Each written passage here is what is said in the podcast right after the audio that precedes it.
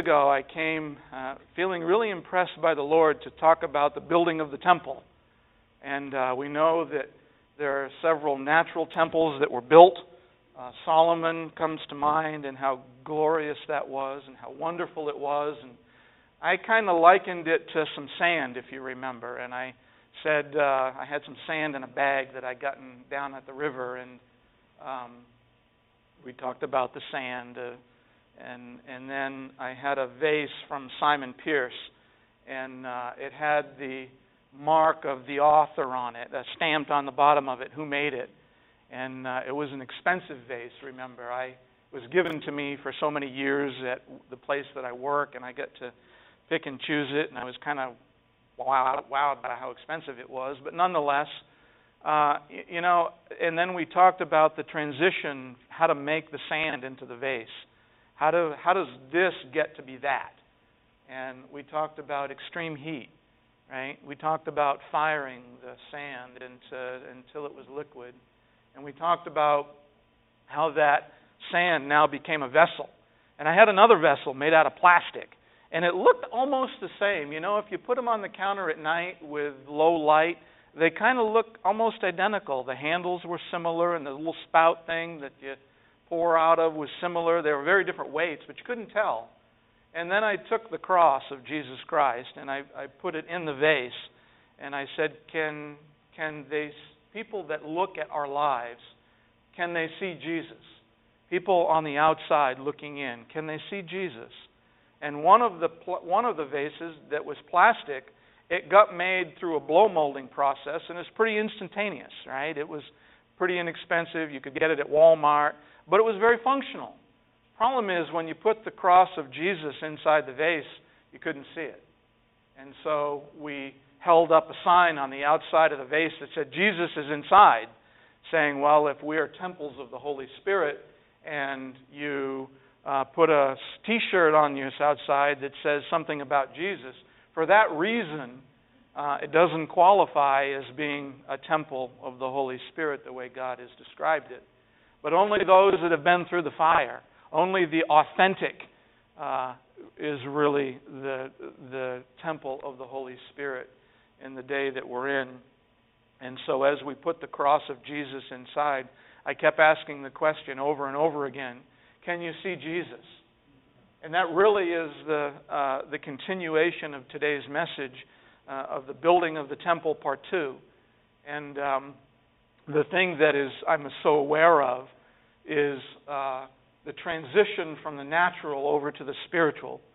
You know, in the days of old, wars were won in natural uh, by the strength of armies and the wisdom of generals and the strategy from heaven that David inquired every single time he uh, went out to war uh, for God's strategy. Gideon is another one that comes to mind. Strategies from heaven.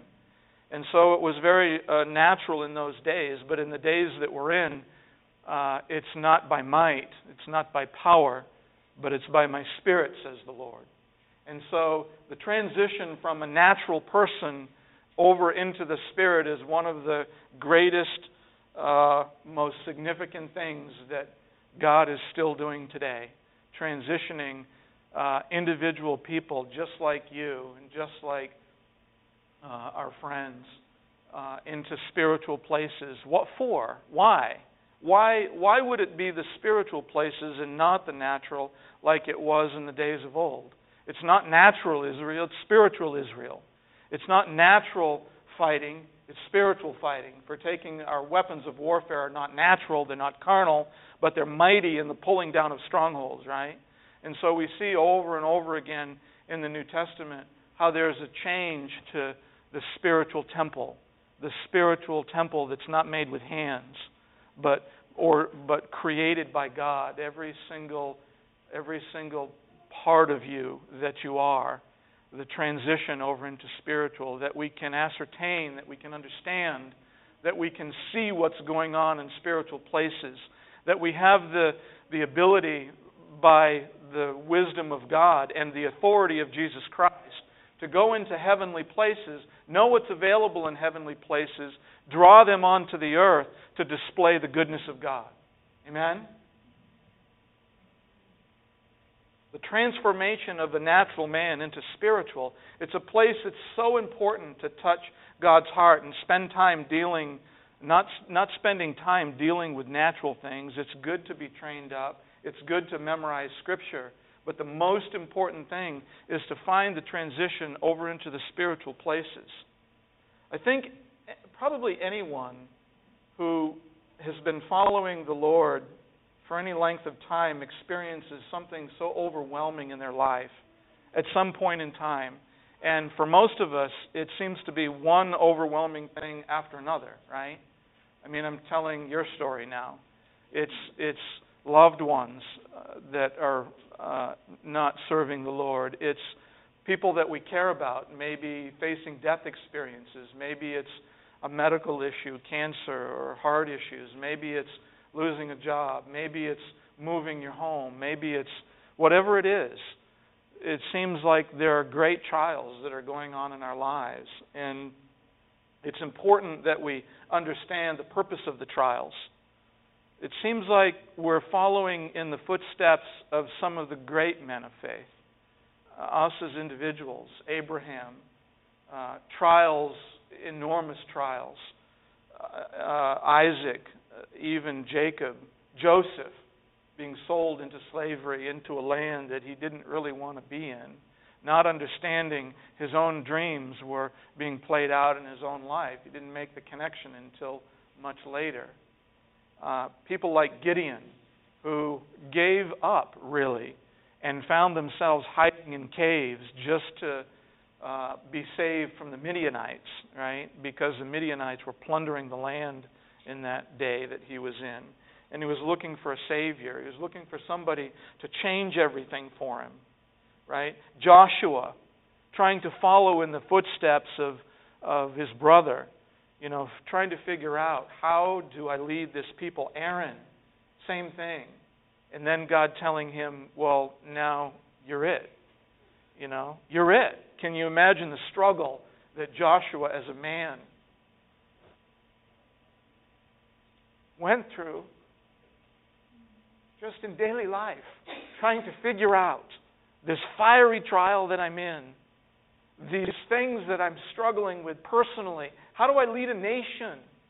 How do I lead a people across a river to inherit a land that I know God said is mine to inherit? But I've never done this before. There's no book, there's no college. There's no place where I can go and be trained up and figure this out. Yes, I've had my brother. Yes, I've had Aaron. Yes, I've had family members.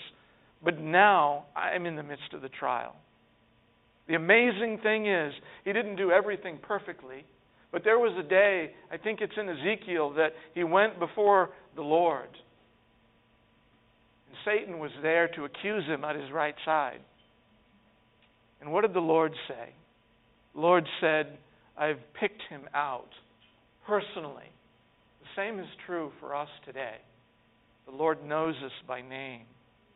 And He's saying in the day that we're in to come to higher spiritual places, to come to places that aren't trying to figure it out at the tree of knowledge of good and evil, of the trial that we're in.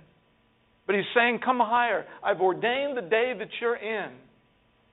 I've called the day that you're in to be as it is, that you would find the spiritual breakthrough. Such is the same for the men of old. God is the same yesterday and today and forever. Gideon and Paul, Timothy. Can you imagine James, the brother of Jesus, who couldn't figure out who he was in life until after his brother died on the cross and trying to figure out, boy, I can't get my head around this. James, we're talking about James, Jesus' brother who, when Jesus died and appeared in front of them in the days and weeks to follow the cross, he came to believe. And he was one of the strongest believers. He was the heading up the church in Jerusalem. He had enormous he had enormous responsibility, but he had to find the place of faith. He had to find the place of believing.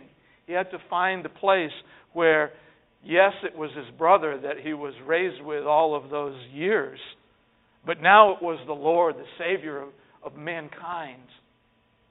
And it was how do I develop a relationship now with uh, the Lord whom I can't see anymore? I was raised all these years with Him, right? So men of faith had the same struggles that we do. When we look at where they started versus where they end up, what an amazing testimony and a confirmation of who God is. Such is the same for our lives. I like to look at one of my more favorite stories in the Bible of Jacob. Jacob has an amazing story. I want to pick the story up when Jacob and Esau were they weren't young lads, they were fairly older in their I, think they were 70, 75 years old. Uh, and this story is picked up. And their father Isaac was getting along in age, and uh, one of them was going to inherit the birthright, right? Inherit the blessing, inherit the, you know, I mean, two thirds, I think I've heard, uh, goes to the firstborn, and that was not Jacob. And so Jacob and his mom devise a plan. We know the story and he tricks his father and he goes in and he receives a blessing while Esau is out hunting for the meat and the stew, right? And uh, he comes back in and uh, he prepares the stew and he goes in to his father and he says, "Here I am, Dad." And he's like, "Who are you?" And it's, "Well, I'm I'm Esau." Well, you can't be. I just blessed Esau. And so as the story unfolds, Esau thinks that Jacob stole his birthright. Well, I'm asking you, did he steal it? Did Jacob steal his birthright? Did he, did he not have the right to go and do and trick his father and inherit that blessing? As we see it unfold this morning, no one, no one, no person, no demon, no principality can alter the course that God has set you on. Can't steal your blessing can't steal your birthright, can't steal the prophetic anointing over your life, can't steal the prophetic word over your life, can't be done. We find out later um, that God said, uh, He said, uh, Esau I hated, but Jacob I loved, because the blessing with which the father blessed him. Esau said in his heart, The days of mourning for my father are at hand, I will kill my brother. And then a little bit later on, in Hebrews uh, chapter 12, verse 14, he says, Pursue peace with all people and holiness, without, without which no one will see the Lord, looking carefully lest anyone should fall short of the grace of God lest any root of bitterness springing up cause trouble among you, and by this many have become defiled. For you know that afterward, when he wanted to inherit the blessing, talking about Esau being a fornicator and a profane person, afterward, when he wanted to inherit the blessing, he was rejected, for he found no place of repentance. So we understand that Jacob didn't steal away the blessing. God created a situation. Why was he profane? Why was he rejected by God? Why did Esau, being the first birthright, why is it that Jacob, that God didn't come down and judge Jacob harshly for such an act? God tells us that there be any profane person among you like Esau. So it's clear God thinks that Esau is a profane person. What did he mean by that? He means that he didn't Esau didn't have the heart to value what God was doing in his life. He didn't have the understanding of the value of what God was offering, and he treated it as common. He treated it as as plain, as not really worth fighting for. It's something that he wanted to inherit in a microwave kind of way because those were the laws of the land. He didn't want it. What he was mad about, and it, though he sought it with tears, he was mad that his brother Jacob had given had been given something that he thought was his. And he was mad about Jacob having the heart to go after something that was precious and priceless. So are these days. And as so as we'll find out as the story unfolds, Jacob didn't steal Esau's blessing. The Lord rejected Esau from receiving it. No one can ever steal your blessing. No one can ever take something away from you that God has decided is yours. The problem is we're waiting for it. We're waiting. The prophetic words over our lives, over our region, over our pastors, over this, over this upper valley, over our homes. We're waiting for the prophetic word to come and to be revealed in the experience of our lives. So we're waiting. It might seem like maybe somebody has stolen it away or God has changed his mind, but he hasn't. Those words are just as strong and valid today in God's heart as the day He spoke it over your life and into your life through your family. What does it mean that he found no place of repentance? Instead of recognizing the apathy in his heart, the indifference, the I don't care, the oh, it's mine because I hold a position of the first birth, I'm entitled to it. Instead of recognizing the apathy in his heart and repenting over it, he could only see Jacob's fault. These are older men, 70, 75 years old, grown up together, lived together. He could only see Jacob's fault for it, and with the tears were not tears of repentance for his own sin, but they were tears of anger and frustration.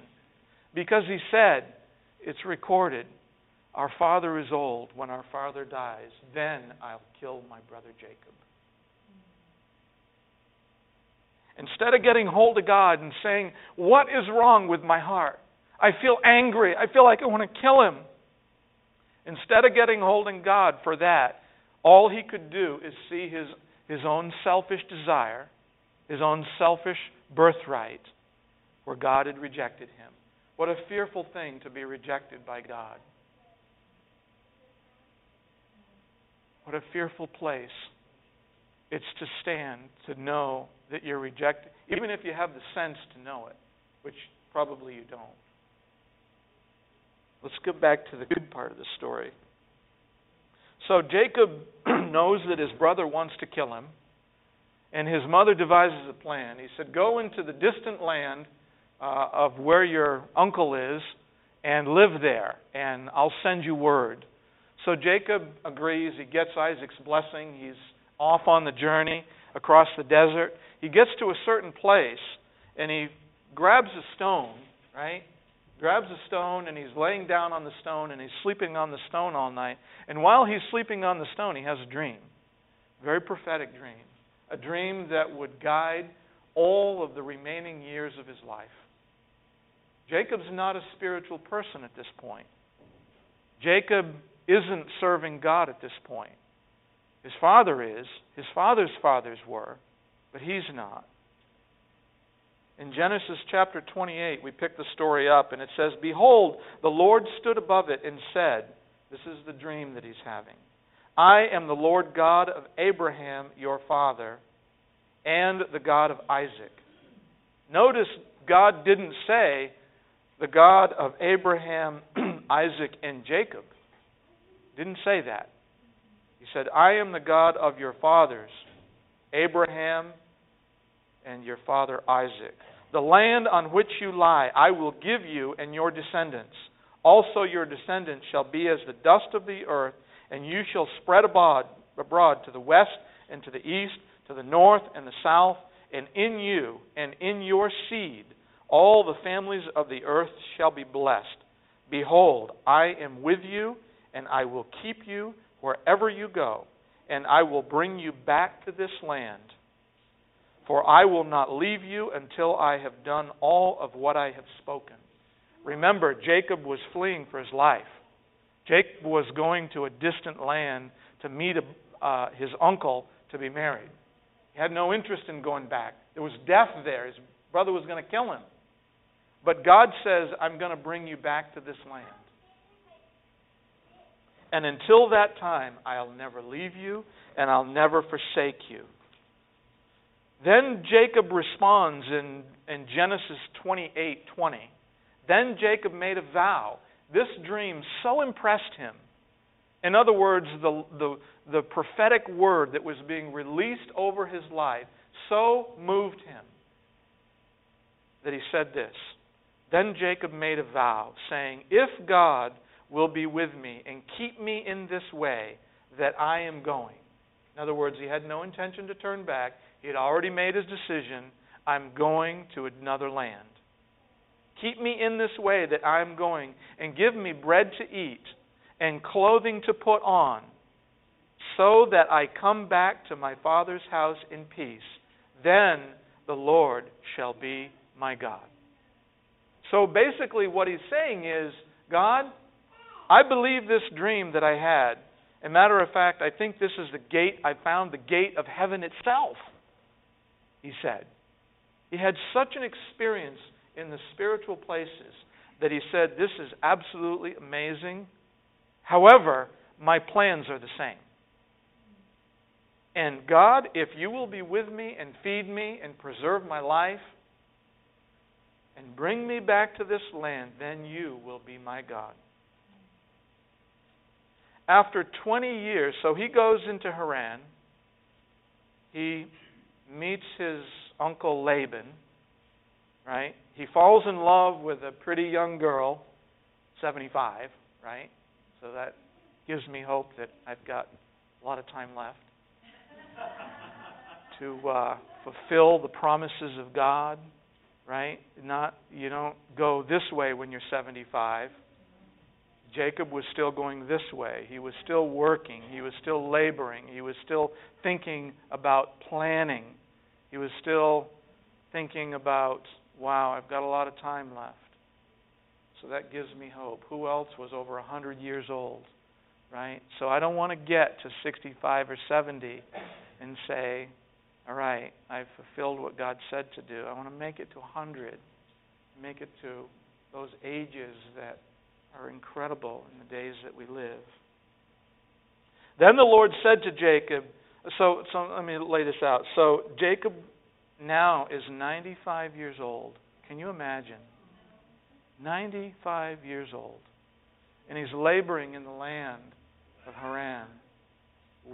Laban and his family. He has two wives now, and he has camels and sheep and donkeys and more numerous than his uncle had. And now, all of a sudden, at 95 years old, after he's really well established, now there's conflict between Laban and and Jacob, and not sure how much longer he can even stay in that household. And not sure how he's going to resolve it, not sure how the story's going to play out, because 20 years earlier he left his father's house under the threat of death. Is this going the same place? Is this going to turn out the same way? Don't know. So then God shows up again in Genesis chapter 31, verse 3. Then the Lord said to Jacob, Return to the land of your fathers and to your family, and I will be with you. That's all he said. Return to the land. So Jacob starts off on a journey back, returning to the land of his fathers. Trouble is, he didn't hear that Esau had died yet or uh, anything about it. All he knew was 20 years earlier he'd left out of a, a family confrontation where Esau says, I'm going to kill you. And God says to go back to that land. Can you imagine the struggle that Jacob had all the way back? It was a long journey back. When you look at it on the map, it's hundreds of miles. And now he has a family, he has herds. He can't just go like he came. It takes weeks longer to travel. And on the way back, he's thinking to himself, God told me to do it. I have to obey. It's my heart to obey, it's my passion to obey. I don't really know this God.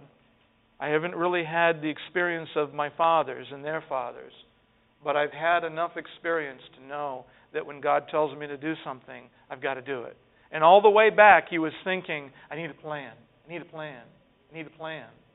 And eventually, he comes to the east side of the Jordan.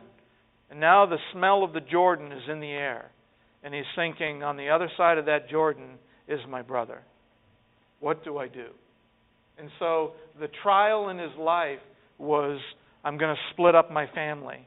And if if he kills part of us, he won't get us all. So he took his favorite, uh, his the wives and the children, and he goes across the brook that night. And he stays on one side. And he wrestled with God. Now, how do you wrestle with God? Is it possible to wrestle with God and win? We're talking about God who created everything you and I see and everything we don't see. We're talking about the words of prophecy that go out of God's mouth and don't return void, have the power and the authority to accomplish it. We're talking about God all powerful. How do you wrestle with God, much less win? What an amazing story that God, that Jesus, the angel of the Lord, it says the angel of the Lord, Jesus, came to wrestle with him. Could not God, the angel of the Lord, squashed him in a second? But they wrestled all night. Have you ever wrestled with your kids and it's to the point when my kids were young? You know, Aaron, I would wrestle with him. And sometimes I'd let him win. Right? Sometimes he was like six, seven years old, and my goodness, you could see the esteem rising up. And I beat my dad.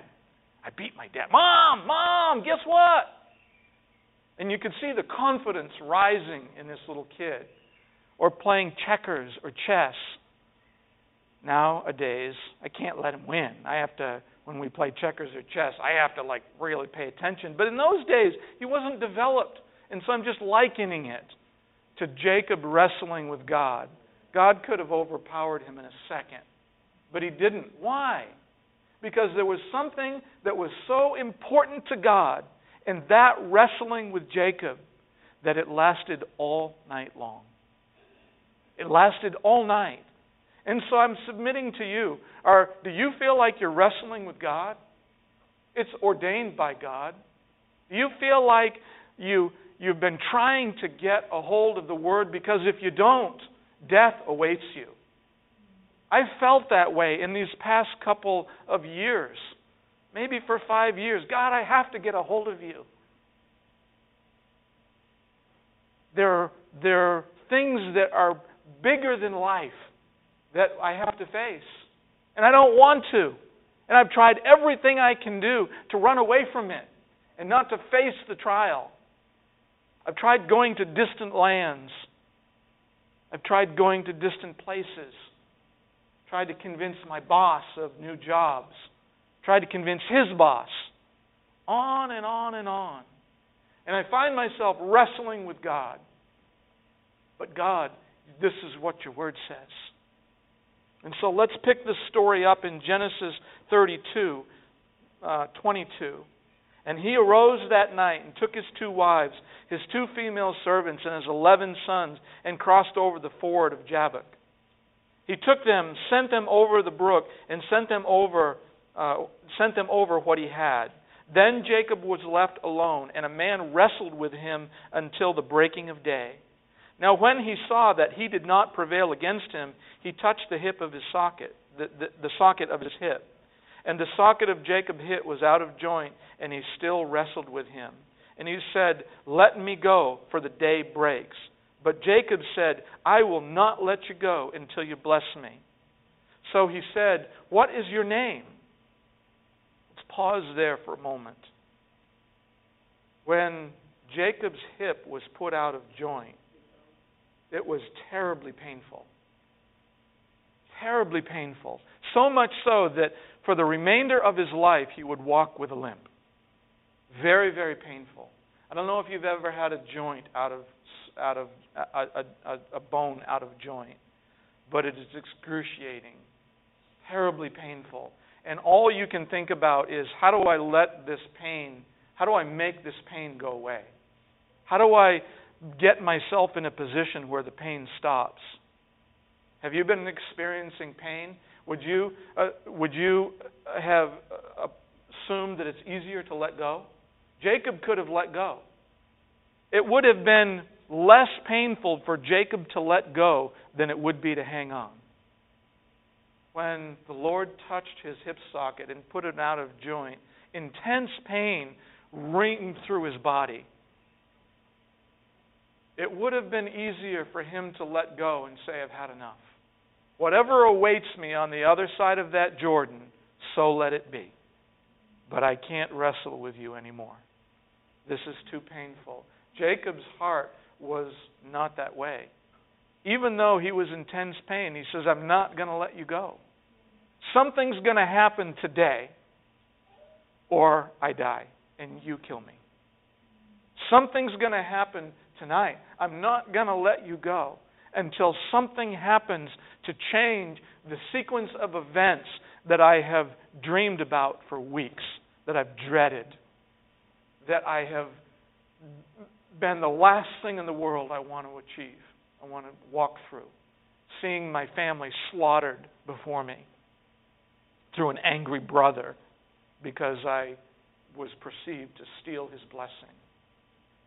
And by the way, I've sent out people ahead of me, and the report that comes back is that he has 400 men, and they're armed, and they're trained, and they're ready for war.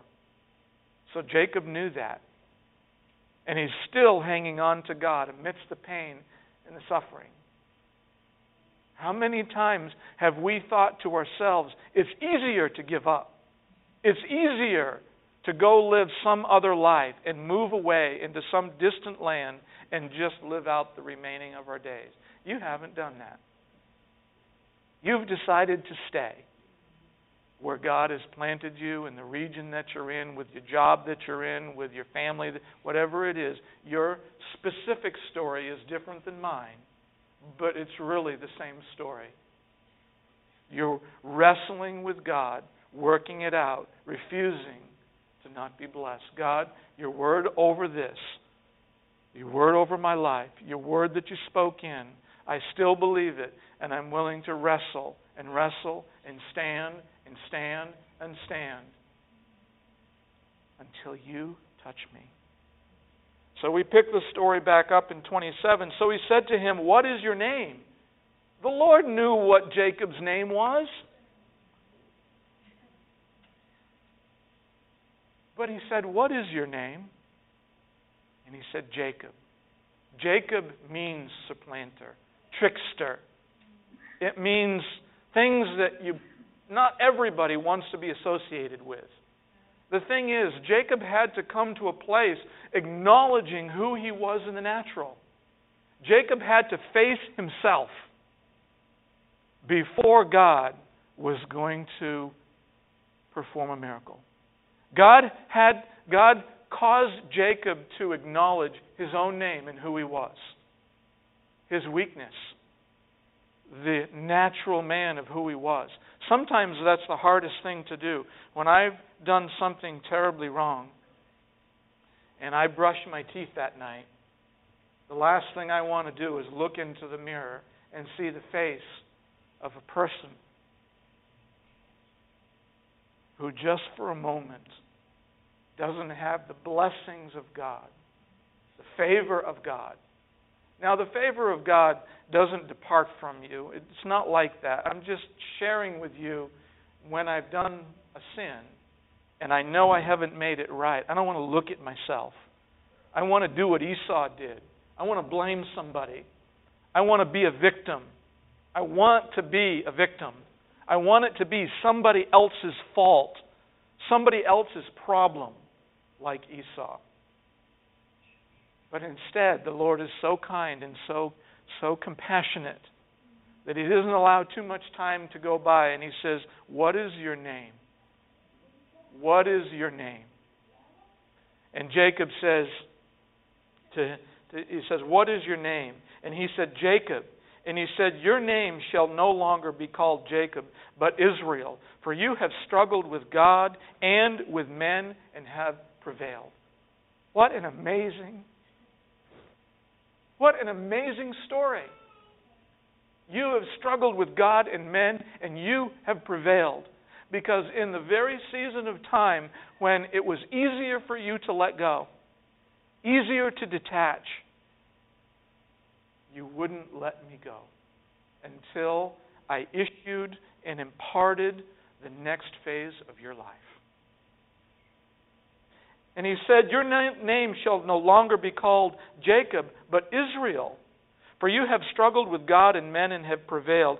Israel came to mean prince with God, contender with God, one who strives with God, that God may preserve. Then Jacob asked, saying, Tell me your name, I pray. He didn't know who he was struggling with. He didn't know the nature and the character of God. And he said, Why do you ask me my name?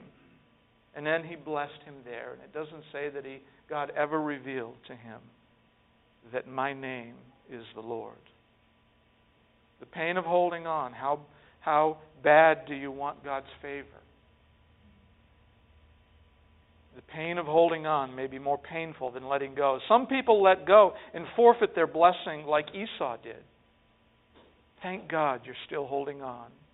Thank God you're still pressing in, believing for the promise of God to be in and through your life. Thank God that you haven't stopped serving Him, that you haven't reached out, that that knot that's in your gut of the passion, thank God you haven't walked away from that because the blessings are still intended to be given by God. Amen? It's not like you can wrestle with God and overpower him. That would be like manipulation or twist his arm or coerce him. No. But in the days we're in, God wants to know how important is this blessing to you? Are you willing to sell it? Are you willing to give it away, walk away from it, water it down? No, God. For me and my house, I want everything, God in this struggle that it seems like we're in right now, this struggle, heaven is saying, Will you hold on? Will you hold on until I come and change everything in the allotted time? In the time that I have ordained, will you trust me and continue to hold on until then? Not giving up because we know there is more in God than we wants to experience. Like Jacob wrestling with God. Because if we don't touch Him, we prepare to die. I felt as though I don't know if I'm going to make it till next year. The oppression and the discouragement. I don't know if I'm going to make it. If you don't touch Him, you prepare to die. This kind of prayer that you don't, if you don't connect with Him, God knows hope deferred makes the heart sick. He knows that. But he doesn't put us in any situation that we're not able to bear. So as I begin to close, now Jacob is transformed. This is the making of the temple for Jacob. Now Jacob's life would never, ever be the same again. Now Jacob was the beginning of an intensely spiritual man where he hadn't been now he's going back to meet his brother, and he's, still a little afraid, a lot afraid. He's not sure how this is going to turn out. God didn't tell him how it was going to turn out. He just wrestled with God all night. It doesn't say he was wrestling with God to change the situation with his brother. It doesn't say that. It says he wrestled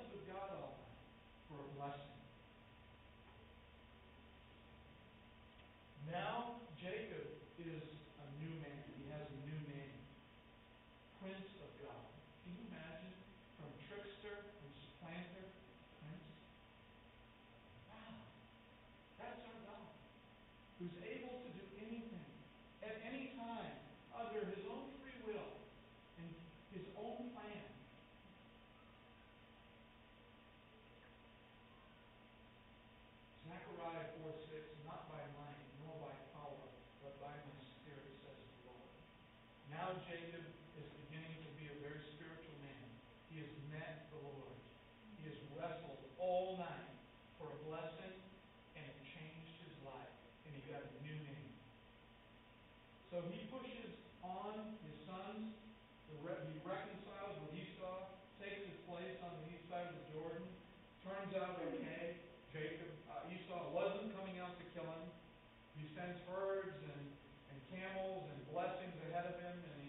tells his men to uh, say, you know, my Lord Jacob is coming, uh, finally meets him, bows down a bunch of times before he gets there. How painful that had to have been.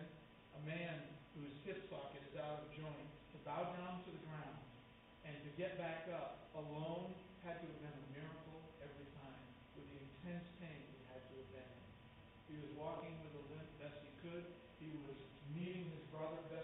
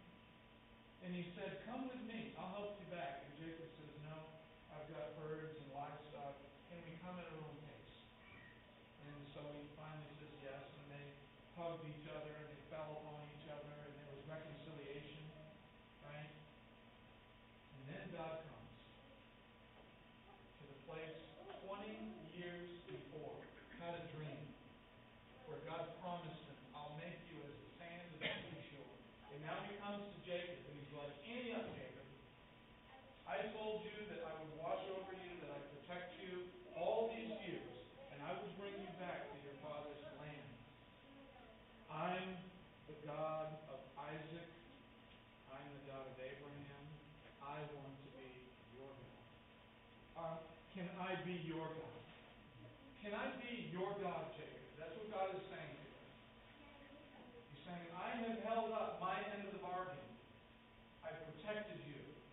The thing with your brother turned out okay. It's a blessing. You wrestled with me. You got a new name, your new nature. You're a spiritual man now. Am I your God? Am I now your God? Kevin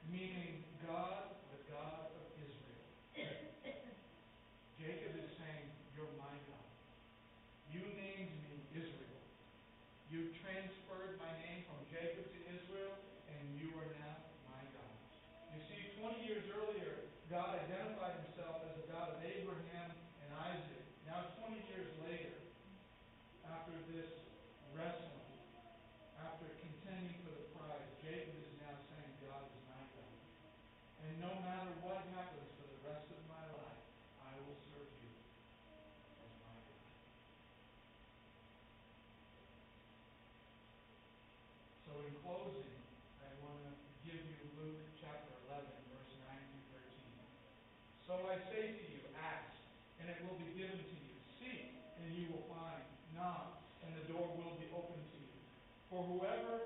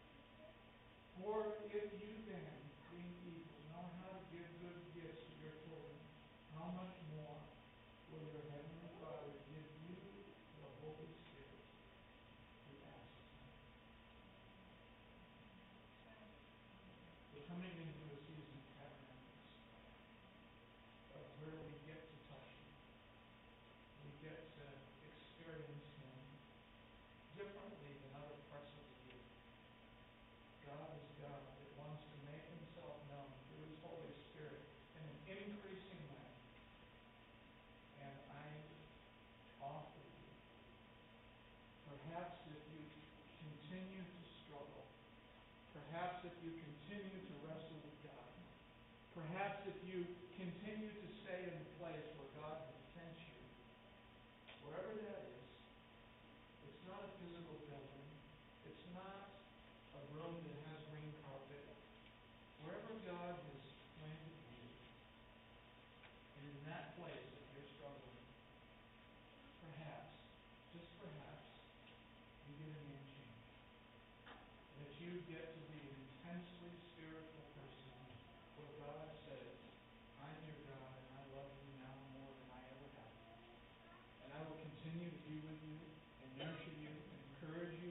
Jacob, there are things that we have to work out because this didn't put Jacob on easy street, but it did change his life because he trusted in God from that moment on and everything that happened.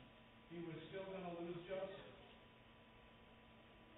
He was still going to go through the pain of sending his sons back to Egypt. He was still going to go through a famine. He was still going to go. But in the end, it was Jacob that blessed Pharaoh. In the end, it was Jacob that blessed Pharaoh. Can you imagine the most powerful man in the entire world? And there's this little shepherd guy come in that's old now, right, way over a hundred, and he's meeting Pharaoh, and Pharaoh is blessed through Jacob by God. Can you imagine? The most powerful man in all of the natural world at that time. Meeting him face to face, blessing him. Out of a spiritual blessing, prophesying over his children, releasing the favor of God over them. What an amazing story. God is no less today than he was with Jacob. Through this story, he will keep pressing in, keep finding the quiet places, keep getting a hold of God, don't let go. Don't let go of him. The inheritance that you're going to inherit is far greater than anything these natural eyes or this natural heart could ever perceive. The blessings of God are without measure. And He wants you to be able to tap those blessings on this side of the grave. That means the things that other people need and the things that you need and want to carry on a spiritual life exist in heaven. And Kathy told us she was going to go through a couple of words about how to access those blessings, those tangible things in heaven. So we would understand this temple that's not made with hands, right? The building of a temple. Talked about the sand into the glass. Talked about Jesus in the vessel, but that alone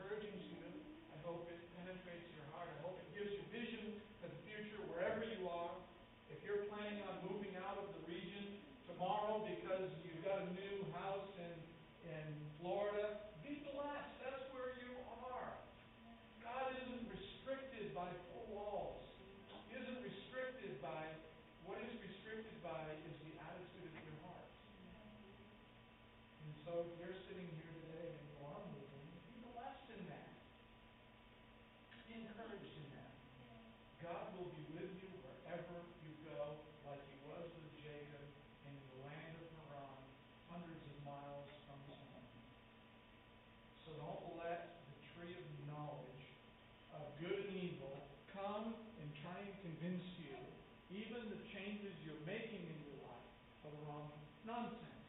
Because the word of my God says that he is going to use everything for the good